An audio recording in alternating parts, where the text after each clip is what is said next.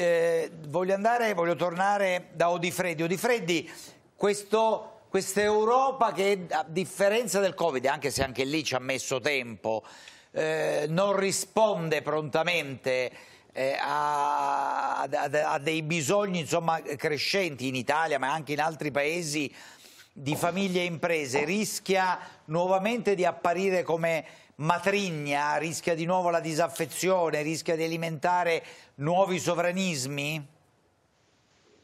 Eh, non è che rischia, eh, questo è il ruolo dell'Europa. Eh, quello che oggi fa l'Europa è stato spiegato benissimo dai due interventi precedenti e in realtà una volta lo faceva il Fondo Monetario Internazionale a cui le nazioni si rivolgevano soltanto quando erano veramente con l'acqua alla gola e, e, e, e naturalmente dovevano accettare le imposizioni politiche di riforme che andavano probabilmente eh, in direzione contraria a quello che il Paese avrebbe deciso di fare e che però venivano imposte dall'alto semplicemente con ricatto dell'aiuto economico. Oggi l'Europa esattamente, ha esattamente lo stesso ruolo e in effetti i, i sovranisti e i nazionalisti eh, si sentono stretti eh, in, in, queste maglie eh, perché è, è, una perdita eh, ovvia, diciamo, lampante di democrazia, cioè un paese non può decidere autonomamente quali sono eh, i propri obiettivi e le proprie politiche se vuole avere gli aiuti europei che invece impongono dall'esterno delle misure che vanno sì. eh, in direzione contraria. Infatti anche eh, il governo Meloni, ormai lo si è visto, eh, dovrà andare nelle direzioni, eh, e questo tra l'altro è un po' eh, l'ingenuità di coloro che poi pensano che quando si va a votare eh, cambino radicalmente le cose, ma lo si, è, lo si, è, visto soprattutto in questi ultimi 12 anni a partire dal governo Monti in avanti, che indipendentemente da quale sia l'ideologia di un partito, ammesso che i partiti abbiano ancora ideologia,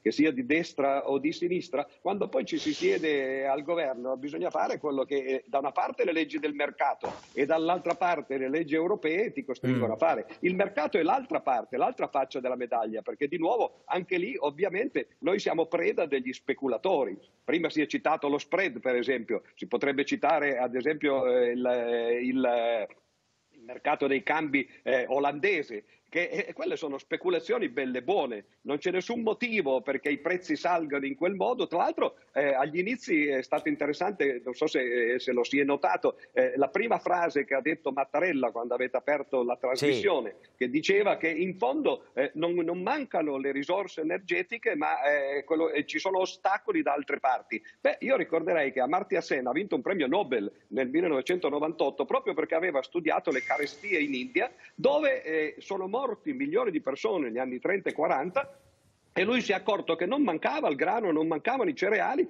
mancavano da una parte le infrastrutture e dall'altra parte la volontà politica. Qui è la stessa cosa, le infrastrutture da una parte mancano perché è ovvio che se uno chiude i rubinetti poi dopo le, le, le, l'energia non arriva, ma dall'altra parte ci sono questi problemi, queste speculazioni del mercato. Eh, avete citato per esempio il disaccoppiamento tra eh, il prezzo eh, delle energie elettriche e del gas. Anche questi sono, sono trucchi che, del mercato eh, che, che non hanno nulla a che vedere con l'offerta, tra l'altro, sì. che però poi alla fine ricascano sulle spalle dei cittadini e sulle borse più che altro dei cittadini. Ah, insomma, mi pare che l'Europa, lo ha detto anche chiaramente in queste ore dopo questa, questo, ieri, questi missili terribili di ieri sull'Ucraina, cioè sosteniamo Kiev, non c'è altra strada.